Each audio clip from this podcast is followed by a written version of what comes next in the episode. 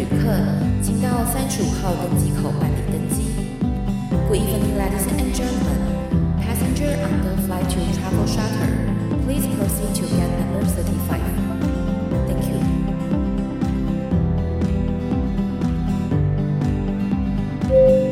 各位贵宾，我们即将起飞，请确实扣好系紧您的安全带。谢谢。Ladies and gentlemen, we are ready for takeoff. Please make sure that your seatbelt is fastened. Thank you.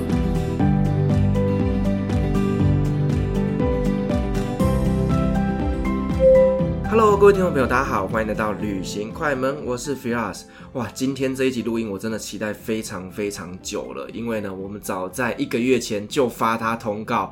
然而，你知道他真的不好约，因为他好忙碌哦。今天的来宾呢，他就是贾思敏游牧生活的主持人贾思敏。那我非常欣赏他的原因，是因为啊，他是一个很厉害的数位游牧的华语老师，而且啊，他在墨西哥那边呢生活了四百九十九天。所以今天我们当然就是要邀请贾思敏来跟我们分享他在墨西哥那边的一些有趣故事。欢迎我们的来宾贾思敏。Hello，各位听众朋友，大家好，我是 Jasmine。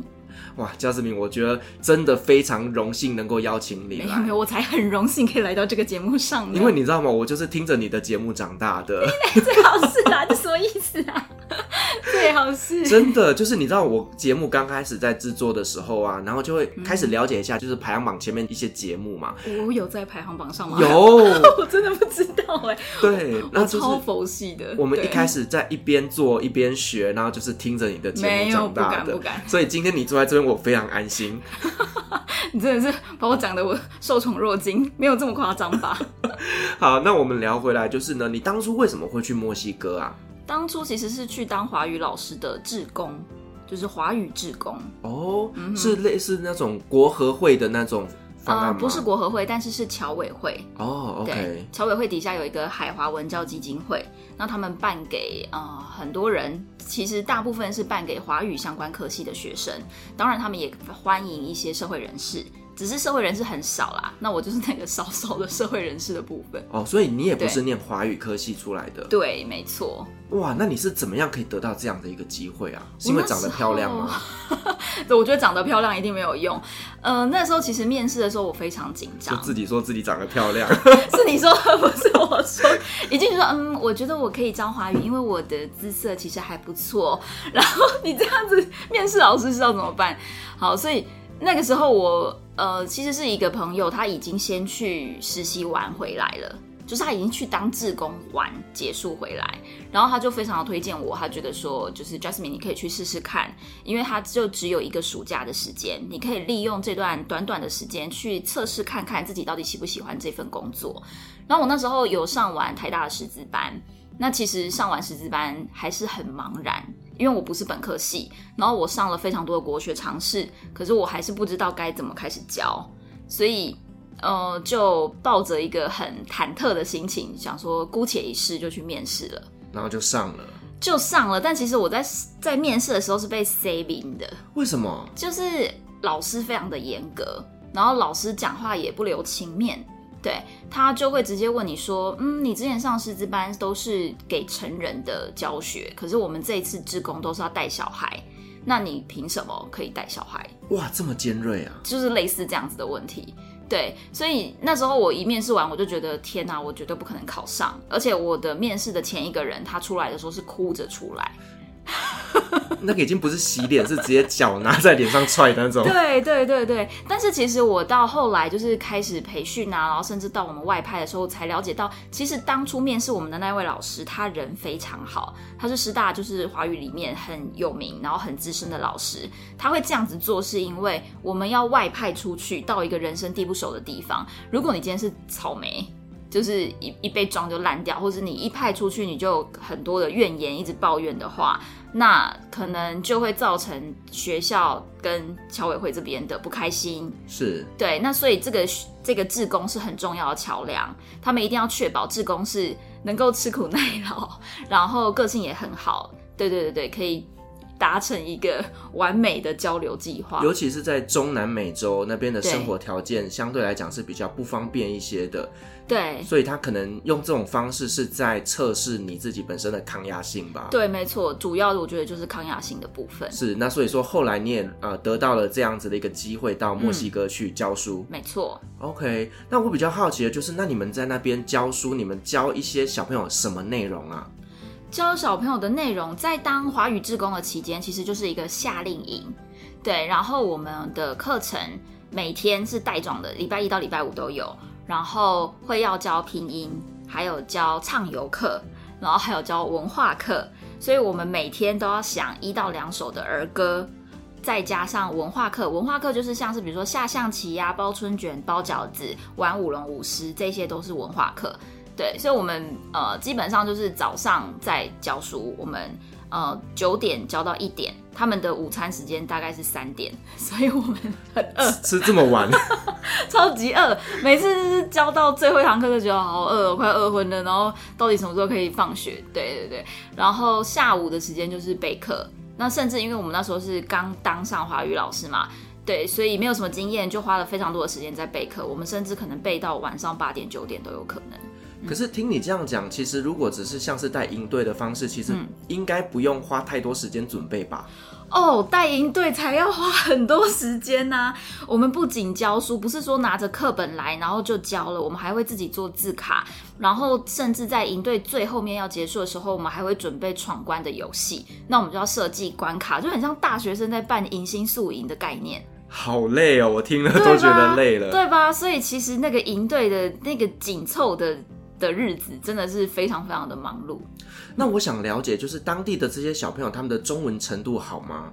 嗯，当然，中文程度会分各种不同的状况。他们有分华侨，当地的华侨，或者是说有的小孩是可能在台湾长大，然后大概小学一二年级的时候才过去。呃，再来就是有墨西哥的小孩，对。那华裔的小孩基本上他们口语都没有问题，因为他们在家里就是跟爸爸妈妈说中文。可是也有一些家庭是讲广东话，所以他们的口语可能就不是那么好，或是他们口音会比较重。那他们来中文学校主要就是学习拼音、注音或者是认字。至于墨西哥的小孩，他们就是要学习，就从头开始，就会很像我们的儿童美语。哦，这样变成你们其实，在教材设计过程当中，也要针对小朋友的程度不一样去做规划。没错，对，基本上就是呃，你分配到什么样的班级，你就去准备那个班级的教材。哦，所以学校已经有先帮你们做分类了。对，但是其实我觉得学校的分类，因为我们的老师也不多，那基本上我们几乎，比如说我有八个班，可能八个班的教材都不一样。听起来觉得心还蛮累的。对就还蛮常有这样子的状况。对所以我们老师之间也是会互相帮忙就是哎你要教拼音吗？我之前做过一套就是拼音的字卡那他可能就可以拿去用。你们的拼音是用 ber 吗？就是教他们用手写那样子。如果他是中国人或者是墨西哥人我们教他汉语拼音但是如果他是台湾人我们就教他注音。哦，因为我想说，如果以外国人来学 Purple m o r p h 应该有一点困难。对他们，光是要通过第一关，再记住 Purple m o r p h 那些形状，他们就觉得很痛苦了。就跟我以前在记阿拉伯文一样，一堆蚯蚓。对啊，哎、你所以你光是发音的部分，可能就会卡很久，对不对？我们可能呢，进到大学的第一个学期都在学发音。哦，第一个学期哦，你看就可能三到六个月的时间都在学。你不觉得这样子会很没有成就感吗？哦，就读到心累。可是你知道，就是慢慢的，当你看得懂这些蚯蚓文的时候，其实你内心是有一种成就感的。对，哦对，可是这是需要很长期，你才会后面看到成果。那很多人会在这一开始前半年就放弃了。对，放弃的人当然很多，但是你知道我第一次得到成就感是在哪里吗？就是有一次我们呢到厦门去旅游的时候，然后呢就有一些蒙阿波，就是墓碑，就是穆斯林他们的墓碑，然后他们就阿拉伯文刻写那些撰文，我发现我看得懂的时候，我觉得我好开心。哦，对，那个成就感真的会很大。对，可是就是看人家的蒙阿波，我得到成就感。我们如果到中国去旅游，其实也是类似的概念啦，因为他们的繁体字就是剩下坟墓上面的碑文。嗯，对，对，我反正我们人走了之后也只剩下碑文。好，那回到墨西哥哦，那你跟这些小朋友相处的过程当中啊，那这些小朋友有没有给你一些什么样的感动吗？感动，我觉得最难忘的一件事情是，因为我们是六个礼拜的营队嘛。那在最后一个礼拜，然后最后一天的时候，我们可能也有慢慢的告诉小朋友，虽然他们大概只有五岁六岁，让他们知道说我们营队这里就是最后一天喽，然后之后你可能就再也看不到 Jasmine 老师喽。对，然后我记得那天就是小朋友家长来接他的时候，他本来已经要离开了，就是正常的跟我说拜拜，但是呢，他又突然再奔回来，而且我们学校有三道门。就是因为治安不好，所以我们有三道门。所以小朋友虽然已经走出那三道门，但是他又马上的再走回来。然后我本来以为他忘记拿什么东西，结果他就是抱我一下，深深的抱住我的大腿。对，然后我那个瞬间真的是热泪盈眶，就还蛮复杂的。就是当初。决定要到墨西哥去教书，然后也真的终于完成了这六个星期的挑战，然后换来的就是一个小朋友抱我大腿，对，就是真的当下真的很感动。所以那个小孩他是墨西哥人吗？他不是，他是中国人。哦，对，然后他的家庭是广东家庭，所以他在家里都是讲广东话。所以他刚来学校的时候，其实他是就是对中文不是很熟，嗯，对，然后汉语拼音也是全部从头开始学。可是他真的非常的乖巧，就是你教他什么，他就是把它记起来。就是个好小孩，没错，就是一个乖小孩。然后我们到最后一天也跟他们就是告别，跟他们说今天是营队的最后一天了，所以之后可能就再看再也看不见老师喽。对对对，然后他的他的奶奶就是来接他放学。那我还记得他就钻过这样子一个，我们有三道门，大门、中门、小门，然后穿出去之后呢，他又突然跑回来，然后本来就是。呃，就是奶奶也很惊讶，想说，哎、怎么突然跑走了？然后老师也想说，哎、你是不是东西忘了拿？他又跑回来，对，就他跑回来是就是深深的给我一个拥抱。虽然说他的高度就是抱住我的大腿啦，对，但我觉得真的是那个刹那间马上热泪盈眶，非常的感动。哇，超感动的！嗯、我还以为说是呃他是墨西哥人，就是情感比较丰富一些，对对，没想到竟然还是个中国人。对，我想如果他是墨西哥小孩的话，确实会马上就是他们平常跟老师再见的方式就是抱老师一下，大人是会脸颊碰脸颊亲一下嘛，对，那中国小孩比较不会这样子。所以这个小孩他那个时候就是这样子冲过来，就我觉得真的是突破了他自己的一个那个平常的习惯或是心防。嗯、对，对，因为其实呃，我们华人是比较不擅长去表达内心的感情的，嗯、所以我觉得这个小朋友他一定也是一开始很害羞，然后呢，还是想要跟老师好好的告别，最后抱住你大腿。对，那所以是因为这样子的原因，让你后来走上了现在这个就是数位游牧的一个契机吗？呃，我会当华语老师，其实就是我很想要数位游牧。然后我那个时候用很多的关键字去搜寻，但是都找不到，因为那时候中文的市场，你要说市场嘛，或是中文的世界里面还没有数位游牧民族这个词，所以那时候我是搜寻了英文，然后找到像是 Fifty Ways to Be a 呃，digital nomad 像是这样子的字，对，然后就找到非常多的人在教你如何成为数位游牧民族，有哪一些方法。那我结合我自己的个性状况，还有我也真的蛮喜欢小孩的，对，所以就觉得，哎，华语老师说或许是一个可以可以试试看的方向。嗯，对，那当初的这个华语志工就是我试水温的第一步哦，所以原本就有这样子的一个计划，对，没有错。哇，我觉得你真的是非常非常的目标性，而且这一块应该台湾很少人这么做。这个我就不知道了，可是我觉得就是你当你真的很想要一边旅行一边工作，然后你觉得。嗯，因为经济条件下，你没有办法直接出国留学，或者是说，我也不确定我的英文是不是够好到可以在国外找到工作。那我想，这个就是我自己认为我可以踏出去的一个方式。嗯，对，所以我就这样且战且走。但我觉得你这些故事其实也鼓励了很多年轻人，就是其实旅行有别的方法，嗯，真的有很多方法，而且其实常常是你要到了当地之后，像我其实到了那边以后，我才知道说，很多老师他们是刚好在墨西哥旅行，或是刚好在墨西哥旅居，然后他们就发现有一间中文学校，然后我们就去敲门。这么随性啊！然后因为中南美洲很缺老师啊，对，所以就会留就会留档案给学校的校长。那校长只要有缺人，或者是说有教学观摩的机会，就会请你到学校来。对，那蛮多老师其实就这样子当上老师了。哦，所以如果我去中南美洲，我也有机会当上华语老师。错，哎，其实其实我当初填的第二志愿是约旦。哦，还好你没去。哎，就是我那时候蛮喜欢一些特别的国家。对，我那时候就在犹豫，到底要去中南美洲，像是墨西哥或巴西，还是约旦。那时候也有开一个约旦的学校。约旦其实还不错啦，以在中东国家来讲，它的安全性相对也是比较稳定的。真的哦？对，因为它是中东的中立国。对对，所以它比较没有那些有的没有的事情这样子。呃，我那时候唯一担心是觉得，因为我当志工都要生活费自理，然后约旦消费很高。是这个，各位听众你可能不知道，约旦其实是中东国家物价指数最高的国家。最高，我以为是最高哦。没有没有没有。是就是以阿拉伯国家来讲，它是最高的，甚至比杜拜啦，比那个卡达都还要来得高。对对，反正这是我当时就是搜寻约旦的物价，就是被吓到了，嗯、就觉得那我还是去墨西哥好了。所以我才会说你选择的是对的。对。好，那你在墨西哥那边完成了这六周的一个教学之后，你就选择继续留在当地吗？不是，我是选择继续留在当地玩。哦，对，我就本来就已经是买单程机票，不确定什么时候回来。那我就是给自己一个比较大的 gap year，虽然说也没有到一年啦，但我就是希望我那那那一段期间可以好好的。把我的存下来的钱花完。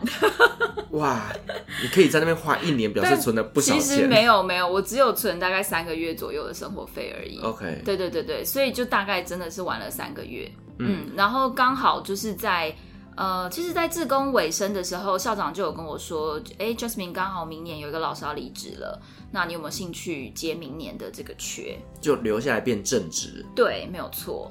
那我那时候就跟校长说，我先去玩一下，然后我想一下，然后玩一玩就觉得我好像快要没有钱了，怎么办？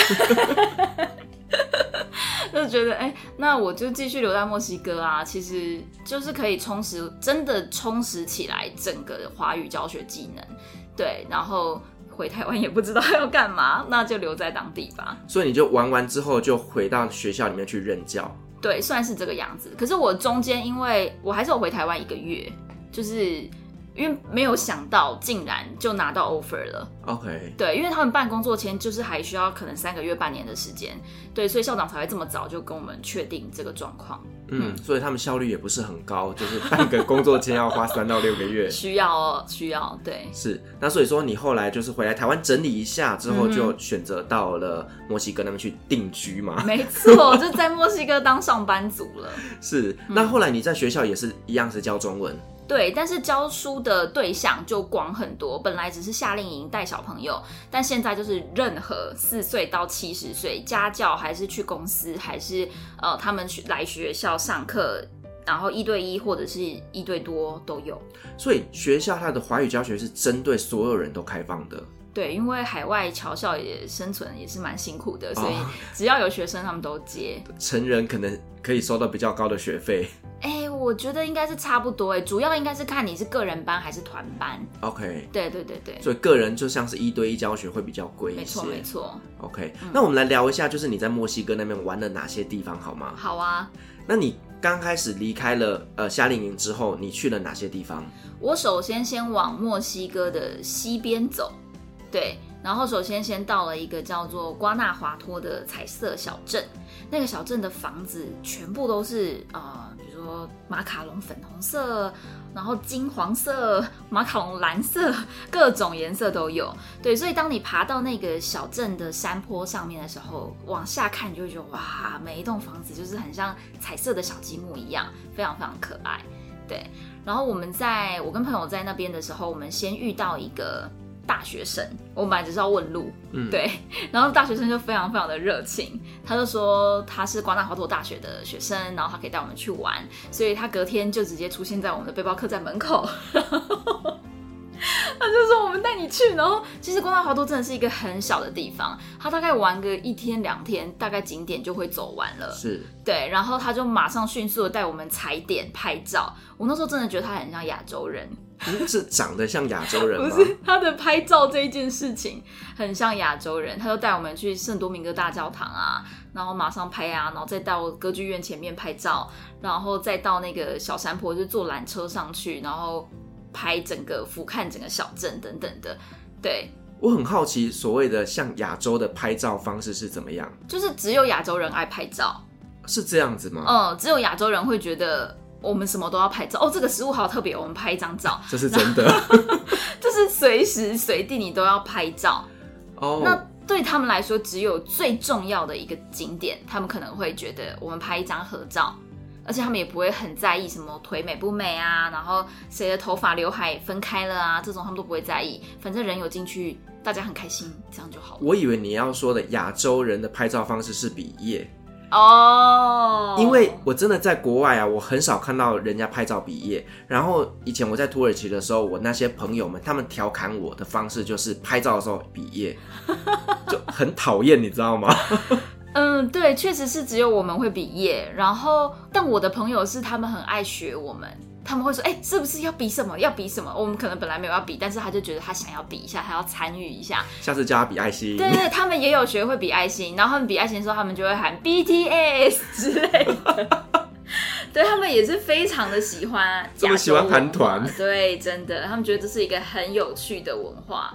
你想到这个，其实让我想到以前我在中东国家这么的受欢迎，有一个原因，可能真的是我长得像韩国人哦。”对，因为我们的眼睛是比较细长的，长那他们就会觉得说我是韩国来的。嗯、对对，真的，他们非常非常的哈韩呢。你走在路上会不会一直被喊？就是 Korean 会啊，或是什么 Chino？哎，中西班牙文是 Chino 啦，我们是庆枪琼啊。庆枪琼是什么？你没听过吗？我没听过。我跟你讲，在中东国家，你只要是。亚洲人走在路上，一定被一堆人讲的“庆枪穷”，“庆枪穷”，“庆枪穷”，感觉很像要打架，又很像韩文的“穷”那种。对，就是韩国的口音吧，或者是怎么样？对，就是有那个“清腔穷”的那个口音在。但是我也听说，就是好像是因为以前有一部中国电影，然后它的主角就叫做“清腔穷”还是什么的，在中东非常非常的有名，所以说他们都学起来，看到我们亚洲人都这样讲。哦，了解。听说啦，我也不知道。对，我走在路上是会一直被喊，就是 Chino Chino，就是你是中国人吗？中国人吗？然后我就会说 No，他就会说 Korea Korea，然后或者哈崩哈崩。这个真的在土耳其也是哎，他们说亲亲亲，假碰假碰假碰，我就心里好烦哦，谁在跟你假碰啊？对，然后就觉得很烦，然后我就会很生气的说 Soy Taiwanesa，就是我是台湾人。嗯，对对对对。那所以说，那个年轻人他带你们这样踩了这些景点之后，那有跟你们这边有什么交流吗？嗯、哦，我觉得很有趣的一件事情是，他第二天呢就带了他的同学来了，然后他的同学百分之百是我的菜，哦、是 帅的，超帅，我真的很很我的菜就对了。对，然后那时候我就跟我的朋友说：“天哪，这个男生就是我的菜耶！可惜他不会讲英文，所以他完全就是西班牙文。嗯、然后呢，我朋友马上就跟那个大学生讲。”然后那个大学生就我不知道他用西班牙文跟那个帅哥讲了什么，所以帅哥就开始对我示好，有意无意的这样子，我真的觉得超尴尬的。但是他又很帅，可是我们又无法沟通，然后我们就一直要用 Google 翻译聊天。然后我们晚上去酒吧的时候，所有人都在跳舞。但是因为我不会跳舞，就说我不要跳舞，我就坐在这里喝酒就好。然后他就说：“那我陪你吧。”然后他就坐在我旁边，就是很尴尬。然后你们两个又没有办法沟通。对对，但我觉得真的是一段非常非常有趣的经验。然后他们后来还带我们去木乃伊博物馆，就是应该是最多干尸的博物馆，比埃及还多吗？我没有去过埃及，所以我不知道。可是他们那边的木乃伊从 baby。怀孕的那个孕妇，嗯，然后还在肚子里面，所以你可以看到，就是那个这个要叫什么胎儿的木乃伊。哦，对，胎儿，对，胎儿的木乃伊，然后还有一些就是你会觉得蛮惊悚的表情等等的。你刚刚说到这一个木乃伊，他的表情是恐惧的，对，这就表示说他应该不是正常的死去，而是在某一个瞬间他变成了干尸。对，应该是我其实不是很确定，但是我听说就是在那个时候，因为发生了霍乱，那霍乱它的这个来源就是水，所以可能因为这个水源不干净，那他们为了要防止霍乱扩散，所以他们就大批的活埋一群人。啊，可能就是整个村庄的人就是活埋他们。对哇，天哪，好可怕哦！我我刚刚整个想到就是 COVID 我们现在的状况，如果我们在当时的社会，我们可能就会觉得说这个村有问题，只要出现一个确诊就全部。哇，天哪！对，我觉得有可能类似这样。但是，但是是我听说啦，我不是很确定。对，可是那边的木乃伊博物馆确实是非常非常有名，然后很多人都会去看，就是看这些尖叫中的木乃伊啊，或者是怀孕中的木乃伊等等的。嗯嗯，但是我觉得，因为那个表情真的是非常的惊恐哦，所以如果说你看了之后心情会受到影响的人呢，最好还是不要安排这样的行程。嗯、对，然后我记得我们那时候去的时候，他们是有把木乃伊立起来，然后放在棺木里面。所以你是可以跟这些木乃伊合照，嗯哼，有没有很亚洲？什么都要拍照。我我想他立起来是为了亚洲观光客。对，然后它附近的那个观光区，就是摊贩卖的钥匙圈啊，就是一些手指头，很可怕，或是一些棺木，对，就很好笑。你就可以把手指头折下来，然后把那个钥匙圈放在上面，你就有一个假手指。等一下，他那个手指是正常人大小的手指吗？对对。天啊，好恶心哦！真的很恶心，对。可是就很特别，你觉得别的地方买不到？我跟你讲，观光客就是这样，很容易被骗啊，因为就是只有这里才买得到。真的很便宜啊，它一个就大概十块、二十块这样。哦，好，帮我批发个一百个。纪念品嘛，买回来总是要。对啊，跟朋友做个交代，一百个手指头 是，反正这么便宜哦。好，那除了这个木乃伊博物馆以外，那还有什么有趣的景点？我觉得有一个不算是有趣的景点，就是我后来又再继续往西边走，然后到达了，嗯，算是很多美国人会去度假的一个地方，那个地方叫 Puerto Vallarta，就是一个港口。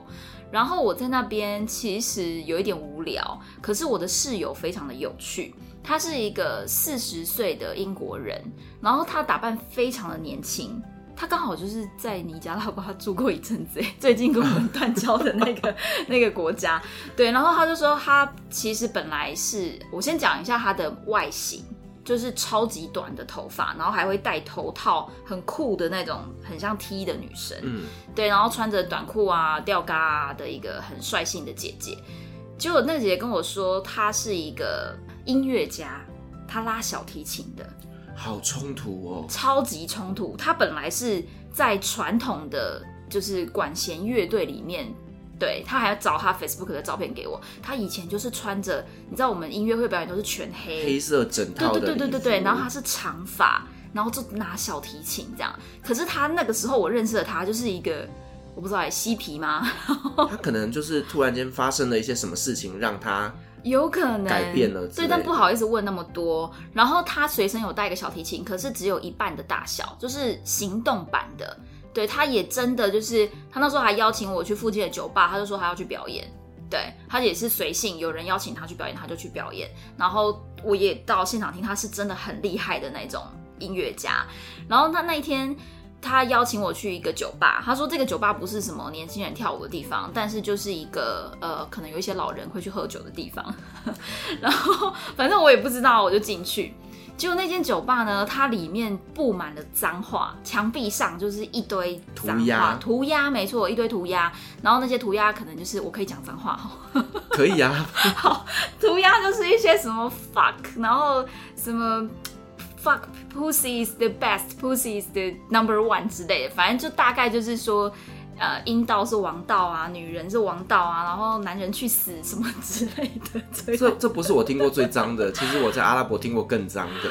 好，然后就是很有趣的是，那个老板娘是荷兰人，目测可能六十几岁、五六十岁的呃大姐姐，对，然后也是一样率性的短发，几乎都已经是白发了，然后。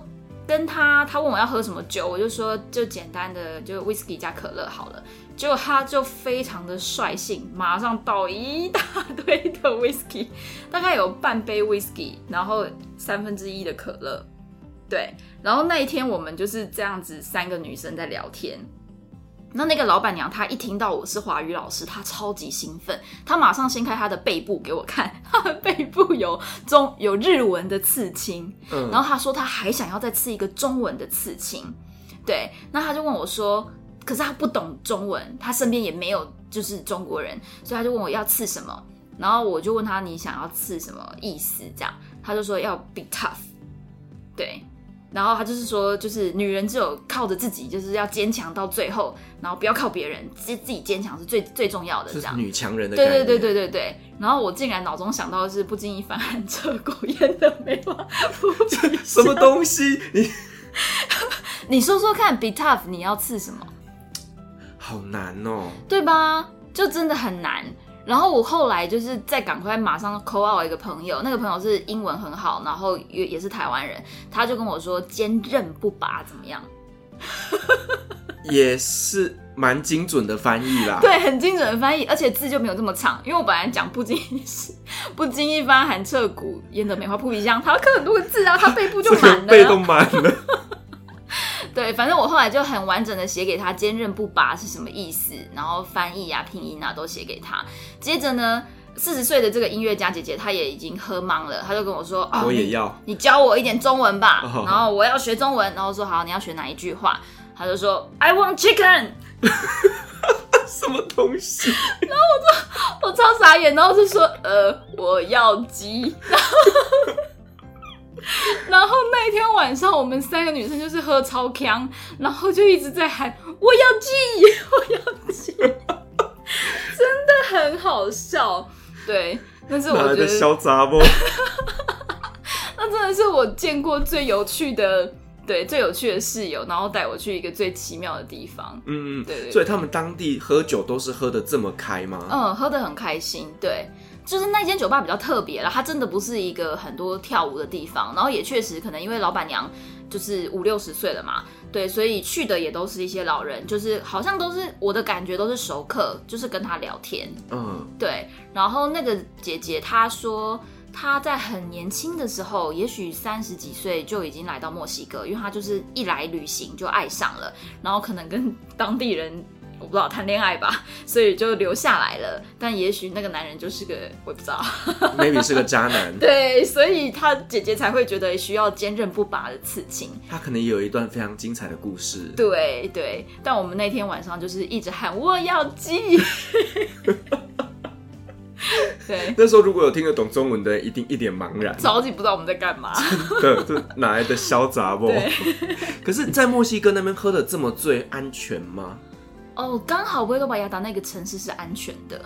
大部分的城市我一到达都会问一下背包客栈老板说，这边安全吗？有没有哪一区我需要注意？嗯、然后那个城市是唯一一个城市，老板跟我说，这里是全墨西哥最安全的地方。你在问什么白痴的问题啊？哦，对对对，所以那个城市我觉得是没有什么问题。OK，因为其实大家知道，在中南美洲那边的治安相对是比较不稳定的。对，那其实观光客他们会走的路线，其实都会有一个固定的点，或者是说他们就是哦，就是大巴士走这条。你常常在旅行的时候，你可能从东边到西边，你也许会遇到从西边往东边走的人，大家会踩的路线是一样的。基本上，如果你是走这种路线的话，都是安全的。那你离开了这个 Puerto Vallarta，Puerto Vallarta，Puerto Vallarta，好，没关系。好，离开这个城市之后，你接着往哪里走？接着往南边走，墨西哥的南边，到一个非常嬉皮的叫做瓦哈卡的州。嗯，那瓦哈卡州呢，它的市中心有金字塔，就很像是一个大型的公园，我觉得非常 chill，就是你只要搭公车，可能四十分钟左右就可以到了。嗯，然后瓦哈卡也是一个。呃，墨西哥有非常多传统的那种编织手艺，对，所以他们有很多编织村，都是当地的原住民在正在用那个天然的植物染啊，然后正在织一整片的地毯的地方，对，所以有非常多的 tour 可以去逛这种地方，嗯，然后呃，瓦哈卡州还有一个特别，就是说你如果没有待在市区，继续往南搭巴士再往南，大概开车个五个小时，会到一个山叫做 San Jose de Pacifico。这座山呢，我都叫它蘑菇山。为什么叫它蘑菇山？是长得像蘑菇？不是，是它产蘑菇哦。它产奇幻蘑菇。奇幻蘑菇是指 奇幻蘑菇。如果你对于呃迷幻药或者是一些就是这种算是比较精神药物有一点研究的话，哦、大概会知道。那最常听到的是在荷兰，对。哦，类似大麻的的东西。对，然后它的嗯，大部分西皮会说它也是一个好东西，因为它是天然的，它并没有任何的加工化学物。对，如果你们有看过那个《绝命毒师》，就会知道它的是化合物嘛。嗯。可是蘑菇是天然的，对，所以很多人其实他们会去，他们会想要去体验看看这个 trip。但是我好奇是这个东西在墨西哥是合法的吗？它其实不是合法的，可是也没有人会去抓。因为这座山已经有名到超多外国人都会去住在那。它本来是一个没有 WiFi 的地方，现在都有 WiFi 了。哦，因为观光客太多。对对，那它就是雨季的话就会产蘑菇。我本来是要再往南去一个海边，可是就是在墨西哥，呃，在瓦哈卡城的时候，就有其他的背包客的朋友就问我说，就是 Jasmine，你要不要跟我们一起去一座山上？啊，我想说什么山？他们就说有蘑菇的山。啊，我根本也不知道什么是蘑菇，然后我的旅游书也找不到，对，我就单纯觉得反正顺路，那就去吧。蘑菇，其实也不用采，因为你就是去买哦，直接去买就可以了。嗯，那会很贵吗？它不会很贵，它在产季的时候大概只要台币两百块到三百块一份。哦，一份，然后就是它是直接吃吗？对，直接吃。然后吃完之后，你就会有那种很放松的感觉。对，然后呃，我吃下去之后，体验比较深的是，我眼睛闭上的时候，真的会看到几何图形在旋转，彩色的。然后我的声音变得，听觉变得非常非常的敏锐。大概距离我三五公尺的人，我都可以清楚的听到他们的对话。然后我开始分析那些人的声音，我不知道这是不是跟我专业有关，就是我开始去分析这个人适合当什么角色。在你觉得我适合当什么角色？你适合当旁白、正经的，然后法官这种比较正义的感觉。哦，好，对，是个好的形象。对，所以就很有趣。然后哦，对，那个时候我的朋友就觉得我躺在吊床上很久了，他们叫我去洗澡。嗯，他们因为那边很热，他们叫我去冲个澡。然后我就其实我不是很想去，可是我还是去了。结果那个澡洗的超痛苦的，我才知道洗澡是需要大脑的，因为你要记得你拖到哪里，然后你要出去的时候，你要记得把每一件衣服都穿上。我觉得这集好荒谬，怎么办？我，我跟你讲，年纪大了也会这样子。我我我常常洗完澡，然后要穿衣服的时候，想说，哎、欸，我刚好洗头吗？好，再洗一次好了。就是你如果就是服用任何像是大麻、LSD 或者是奇幻蘑菇这些药物的时候，你真的要选择你很放松的时候，还有你身边的朋友都是你能够信任、能够相信的，因为你在那个期间，你的情绪、你的感官很容易被放大，你会变得有一点疑神疑鬼，觉得好像哎、是不是大家都在看我？我是不是很奇怪？对，所以就是你就安心放松的躺在那边休息就好，然后去享受这个大自然的东西会带给你的体验。对，我们还是要跟各位听众朋友呼吁啊，就是呢，在台湾这些迷幻的药物啊，对对对对对，是违法的，对，千万千万不要尝试。对，然后我当初也真的是误打误撞啊，我真的本来完全不知道这些东西，嗯，对，然后就有莫名其妙就有一个这么特别的体验。是，那如果说今天你到海外刚好有这样的机会的时候呢，在当地允许的情况下，maybe 你可以做一点小小的体验，但真的体验就好，不要让自己沉溺在那种。它不会沉溺，它其实不会上瘾。哦、oh，OK。对，它就是真的就是让你有一个体验。然后，如果你在人生的低潮，或者是你人生有一些问题是被你埋得很深。但是你不敢去面对，你知道我们每天就是工作嘛，我们其实不一定要去面对你心里的创伤或是纠结。对对对对对，但是这些药物会帮你把这些事情拉出来，强迫你去面对它，解决它。有可能，搞不好这个是我们在一些心理辅导过程当中是很需要的一环节。其实没有错，就是这些药物在一些国家是能够被应应用在临床上面的。嗯，对对对。所以，但我还是要强调一下，如果你之后有机会体验到这些事情，一定要在你安心的环境、你放心的环境，然后你的心情是好的时候。你心情如果不好，你就是容易进去一个 bad trip。嗯，对。然后再来就是你身边的朋友是你信任的人，对。这真的很重要。那当你清醒过来的时候，嗯、你知道你前一天做了什么事吗？它其实效药效吗？就大概是六四到八个小时。对，我就是白，我就是白天服用。对，我就早上空腹吃。对，所以这是要告诉我们大家就要吃饱再吃药吗？他们说空腹吃效果可能会比较好，就是吸收会比较好。哦，好。所以我就空腹吃，但我吃的时候真的很难吃，非常的涩，然后我还配苹果，苹果切片，甜甜的。然后我的最后两个小时其实是忧郁的，可是那个忧郁很淡，就有一点感伤，就看着那个海浪啊来啊，海浪去啊，然后就觉得。情场感情之类的事情，在墨西哥那边受到什么感情创伤吗？应该说我在台湾受到感情创伤，所以我才去墨西哥。哦、oh,，OK，去疗伤。对，但我其实，在玩啊，在当华语老师的时候，我几乎是忘记这件事情。但是我觉得他可能有帮你稍微拉回来一些，哦、oh,，让你去面对心中的这个伤痕。对，可是它不是一种很强硬的让你去碰撞，但我觉得是慢慢的。啊、uh.，对。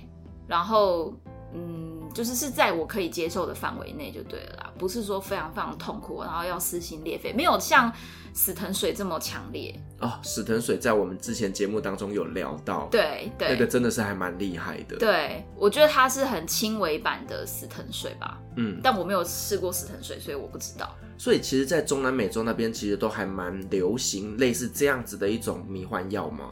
你要说流行吗？我觉得它也不是流行，应该是说。中南美洲的这条路线很多嬉皮啊、oh,，OK，旅行的路上很多嬉皮，那嬉皮他们追求的就是像是这样子的人生。有一个一阵冷笑，就是他们比较活在当下，然后他们就是想要去哦。然后因为 Sampa 就是那座山，它其实是一个云海很多的山，它湿气很重，所以你如果租到一间好的小木屋，你就是躺在阳台上，然后一整天，你就是早上空腹吃。然 后整天就躺在阳台的吊床上面，看云海，看大自然，看树木，享受，就这样。我觉得这些嬉皮可能他们的经济能力也都还蛮不错的，不然怎么样 support 他们可以在那边这样子 chill 的生活呢？其实不一定哦，因为嬉皮他们很常对他们的生活物质其实要求蛮低的哦。Oh, OK，对，所以他们的花费是真的很低。然后很多嬉皮都吃素。所以花费更低。再来是他们可能，如果他们是欧美人，他们可能就打工。那他们一个暑假打工，其实就可能可以存到十万、二十万、三十万。十万你最少可以过三个月，那存到三十万的人，你可以过一年。所以他们就是努力工作一段时间之后，就到中南美洲那边去耍废，发呃软烂的生活。对对对对对对。OK，也是人生一种选择啦。嗯哼嗯哼，但我有听过一个嬉皮，他说他就是软烂了四年，然后他现在超喜欢 routine 的生活。他现在回去当上班族，他觉得超快乐。他以前很痛苦，哦，他以前觉得很讨厌这种朝九晚五的生活，然后非常不开心。对，就软烂四年以后，他现在就是拥抱他的。回归到正途，也不是说回归到正途啦，就开始回归规律的生活。对啊，我觉得物极必反啦，然后生命总会找到出口。是，可能我跟你讲，搞不好是他在这四年软烂的过程当中，可能呢，他是遇到经济经济的问题啦，或者是感情的问题，嗯、让让他知道说，其实朝九晚五也是很好的一个选择。嗯嗯嗯嗯，追求稳定也是一种选择啦。好，那贾斯敏在蘑菇山那边，除了吃蘑菇以外，他还能做什么？其实，在吃蘑菇之前呢，有一些人参加，因为就是吃蘑菇是一种 tour，就是你去找当地的萨满，然后他会带领你吃蘑菇，要不然有的人可能会我不知道走火入魔之类的，所以大部分的人是建议有一个萨满。那你如果想要一个套装行程的话，你可以先报一个类似桑拿、类似蒸汽室，它叫做。Temazcal，我我念的不是很标准，但是就是你可以想象他们用石头盖成一个矮矮的呃烤箱，然后就有点像那个窑烤披萨，然后只是进去的是人，对对对对对，进去的是人没有错，我们就弯腰，然后穿泳衣进去，对啊，里面可能会放小凳子，那个小凳子的中间会放一个很热的石头。然后呢，那个萨满他在我们进去之前，他会拿着一把香草，有点像艾草那一类的那种，闻起来很香的 herbal 那种。对，然后呃，可能在你身上挥一挥啊，然后还会念驱蚊，有没有 驱邪？驱邪，念一些咒语，我们听不懂，或者是说他可能就是当地的原住民话。对，那其实就是祈福啦，大概就是这样子。然后我记得第一轮的时候，他请我们先自我介绍。哦，我是谁啊？我来自哪里？很像在拜拜，你要先跟神明说你是谁，你在干嘛？我住在哪里？今年几岁？对对对对。然后，然后他就会呃，大家都祈祷完之后，就会洒热水在那个石头上面，所以瞬间这个窑烤披萨屋呢，就会充满热气。那我们这堆披萨不是啊，我们这堆人，我们这堆人就会开始，就是你你就要去适应那个非常高的温度。对，那我觉得在台湾，因为我们有三温暖，然后我也有在有一些游泳池也会有蒸汽室嘛，所以我还蛮能习惯这种热气。可是我的朋友，一个是英国伦敦人，然后一个是阿根廷的男生，阿根廷的男生他看起来也是就是白人，对，他们就很很煎熬，每要浇一次石头，他们就是很痛苦，就是满身大汗，然后觉得快要受不了了。他们身上毒素可能比较多，需要多排几次。对，这个这个这个仪式其实蛮重要，就是在净化你的身心灵啊。Oh. 对，包括可能让你的这个身体上面的脏东西都排出来。然后他们的另外一个比较比较 nature 的想法，就是他们会觉得是包括你的内心，然后净化你的内心。对，也有，就是你可能在这么热的环境之下。你为什么会坐不住？一定是内心有什么事情卡住你了，所以你也是可以利用这个时间，好好的去反思一下都是怎么了。对，所以其实它不只是说身体的进化，它某些层面上还有宗教的意思在。没错，那这个里面我们在里面说要做四轮，每一轮就是可能会接，可能第一轮也许跟火有关，然后第二轮可能跟风有关。第三轮可能跟水有关，可是这些话我都听不懂，因为都是那个萨满在讲，就是他会讲一些话，可能就是这一轮我们希望可以跟也许大地之母的火神，然后有一个连接，然后请火神帮我们，还是 我也不知道，大概类似这个样子，就是金木水火土这种大自然的元素，对，然后讲完以后我们就会浇热水，对，那我本来以为反正就是桑拿嘛，结果我没想到真的待到一半的时候，我的伦敦那个朋友他就晕倒了。是因为太热吧？他突然的说：“我受不了了，就是我受不了了，这太热了。”然后他就是要出去，结果他才出去一半，他就直接晕倒在地上。嗯，对，是真的这么热，热到让他不舒服吗？我觉得都有可能，真的这么热，他没有遇过这么热的环境。然后再来是，呃，那个阿根廷男生他就说，女生一定心里有什么事情卡住了。这么悬呢、啊？对，然后刚好那一阵子那个女生确实是感冒，然后我有跟她聊天，就是，呃，她已经在比哥伦比亚就是旅行了一阵子，然后她正准备要回英国，可是她很焦虑，她很焦虑，她不确定她到底能不能够，呃，回去适应她新的生活。然后那个女生是犹太人，嗯，所以她也有家庭的压力。家庭的压力是只要他结婚的压力之类的，就是可能已经二十几岁啦，快三十岁啦，是不是应该好好定下来啊？哦，这个我跟你讲，在中东国家真的不行，你知道吗？不行吗？女生大概二十岁就准备要嫁人了，你到了二十五岁没有嫁，真的就是晚婚，太早了吧？就是真的阿拉伯他们都很早婚。天哪，我在那边是老女人呢。你在那边？不会啦，我觉得你长得看起来是年轻的，娃娃脸，好好好，对。但是你在那边千万不要跟他讲你真实岁数，人家会吓到。对，我永远都跟人家说我二十四岁。对我，我之前在土耳其，我跟人家讲说我三十一岁的时候，全班投以一种不可思议的眼神。对啊，真的，我以前也是这样。对，反正我们就是卖脸的。对。好。讲回这个披萨的桑拿屋，窑烤屋，窑烤屋，对，它就是这样。然后有的人说，你先做了披萨窑烤屋的这个仪式，它可以让你比较放松，放松完以后再开始吃蘑菇，那就是一个非常完美的放松、chill 的处哦。对对，就是这样。这是这座山非常特别的地方。它那个行程会贵吗？其实不贵啊，你自己去玩的话，像我们背包客，就是你就自己到那边嘛，然后找到人。最贵的可能八百台币吧，啊，那很便宜耶。或是最贵也许一千二台币吧。所以你会说哦，我买贵了，我买一千二，然后你买八百这样。那其实还蛮正常的，观光客偶尔都会这样被削。对，大概就这样子。但我觉得这个价格，如果你是想要作为一个体验的话，其实是、嗯、是还可以的啦，嗯，非常值得。嗯，但是还是提醒大家哦，对，这个要小心哦。对，而且萨满通常不会讲英文。哦，OK，那你后来怎么知道他说了些什么？呃，我们都不知道。那你怎么知道他真 fire？因为他念咒语的时候，阿根廷人说他不是在讲西班牙文，他听不懂。嗯，然后我们就是听啊啊，他会用一些动作嘛，对。或是他会用单字，就是 stone water 哦哦，对，我想说你怎么会知道？是因为通灵了吗？没有这么厉害。去了一趟这样萨满之旅之后，突然发现自己可以跟上帝沟通了呢。对，哎、欸，其实这件事情就是语言沟通这件事情，我们都有肢体语言，这对背包客来说是非常需要的。当你听不懂的时候，其实你用肢体语言，对方也大概可以猜到五成的意思。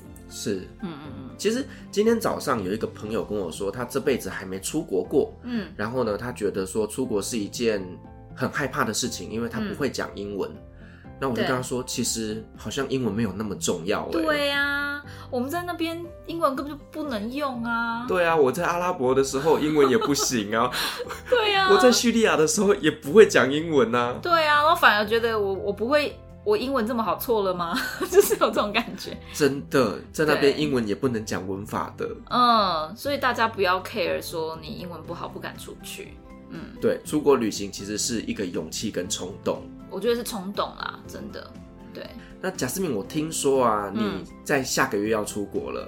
对，其实是这个月啊，这个月是下下礼拜。那你接下来 下下礼拜这么赶？对。那你接下来有什么安排吗？我就是要正式展开在世界各国数位游牧的生活。就接下来你的人生就打算靠着一台电脑跟 WiFi 来生活了。还有我的麦克风，毕竟我们我也是 Podcaster。记得要去听哦。对，听贾斯敏游牧生活。对，所以你接下来要去泰国。嗯。哦，那。泰国之后的计划呢？就是有没有规划说要去哪里去哪里？还是我只有规划墨西哥亡灵节之前我要回墨西哥啊，哦、但是中间会不会去土耳其啊？会不会去埃及啊？会不会去其他国家？我就不确定了。对，我听说前阵子你在准备要去埃及，真的？对，我其实本来最想去的是埃及，我一直在想说哦，我要在埃及看那个金字塔的那个灯光秀，然后就在那边跨年耶，结果没有。所以你现在是要去泰国？主要是因为泰国现在开放了，他十一月才对台湾开放。对对，那之前去的话都要隔离，现在去不用隔离。哦，所以说等于是你直接去了泰国之后就可以开始你的行程了。嗯，但其实隔离也对你没差，你也是靠着一台电脑啊。但我不想花饭店的钱啊，就是我是背包客，我通常都是住比较便宜的、经济实惠的住宿。但是你如果隔离饭店，就是至少要花个。一两千块一天嘛，嗯，然后再加上他们那个时候 PCR 要做三次，哦、所以台湾一次加加那边就四次哎，我光是 PCR 我就花一万多块，这太不划算了吧？真的？对啊，所以这是那时候的考量，就才没有选择去泰国。对，但既然它现在开放了，然后它又是一个网络这么发达的国家，嗯，对，所以想说先去泰国看看吧。我觉得我好羡慕你哦，真的？我也很想出国，非常非常想。你也可以呀，一起来。但我对泰国就还好。哎、欸，其实我老实说，我也还好。哎，应该说我我没有去过，我对它的想象是好像跟台湾差不多。就是泰国很好玩，但是它对我来说就是一个很棒的地方。可是。我自己觉得好像我跟那个地方没有那么的 match 连接，对、哦、我还是中东的灵魂，哦、还是很想回土耳其。对对对对。我就是要试试看吧，我觉得反正旅游签一两个月，如果我喜欢，我就再延签。你知道现在疫情，他们是可以无限延签哦，也真好。对，那如果我不喜欢，我可能就再往土耳其移动也有可能。嗯嗯，那我们到时候也可以来个就是台湾泰国连线。对，可以，没有问题。我们可以再来做一个泰国特辑，一定可以的。如果说各位听众对于贾思敏的有趣的生活呢感到兴趣、有好奇的话，也可以到他 Podcast 频道去收听贾思敏的游牧生活。耶谢谢大家。欢迎大家来听故事哦。好，那我们今天很高兴邀请到了贾斯敏来跟我们分享了墨西哥那边有趣的故事，那包含了他在那边呃数位游牧的起源，然后开始在那边教中文，那也体验了很嘻哈嬉皮的一些旅游行程哦。那希望这期节目呢大家会喜欢。那如果说您喜欢我们的节目的话呢，也别忘记给我们五星好评加分享哦。另外呢，我们在 FB 有设有旅行快门候机室的社团，那如果说大家对于今天的节目有任何的想法，也可以在那边跟我们互动，所有的留言都是我亲自回复哦。旅行快门，我们下期再见，拜拜。各位贵宾，我们的班机已经抵达，感谢您今天的搭乘。旅行快门每周三、周五与您在空中相会，祝您有个美好的夜晚。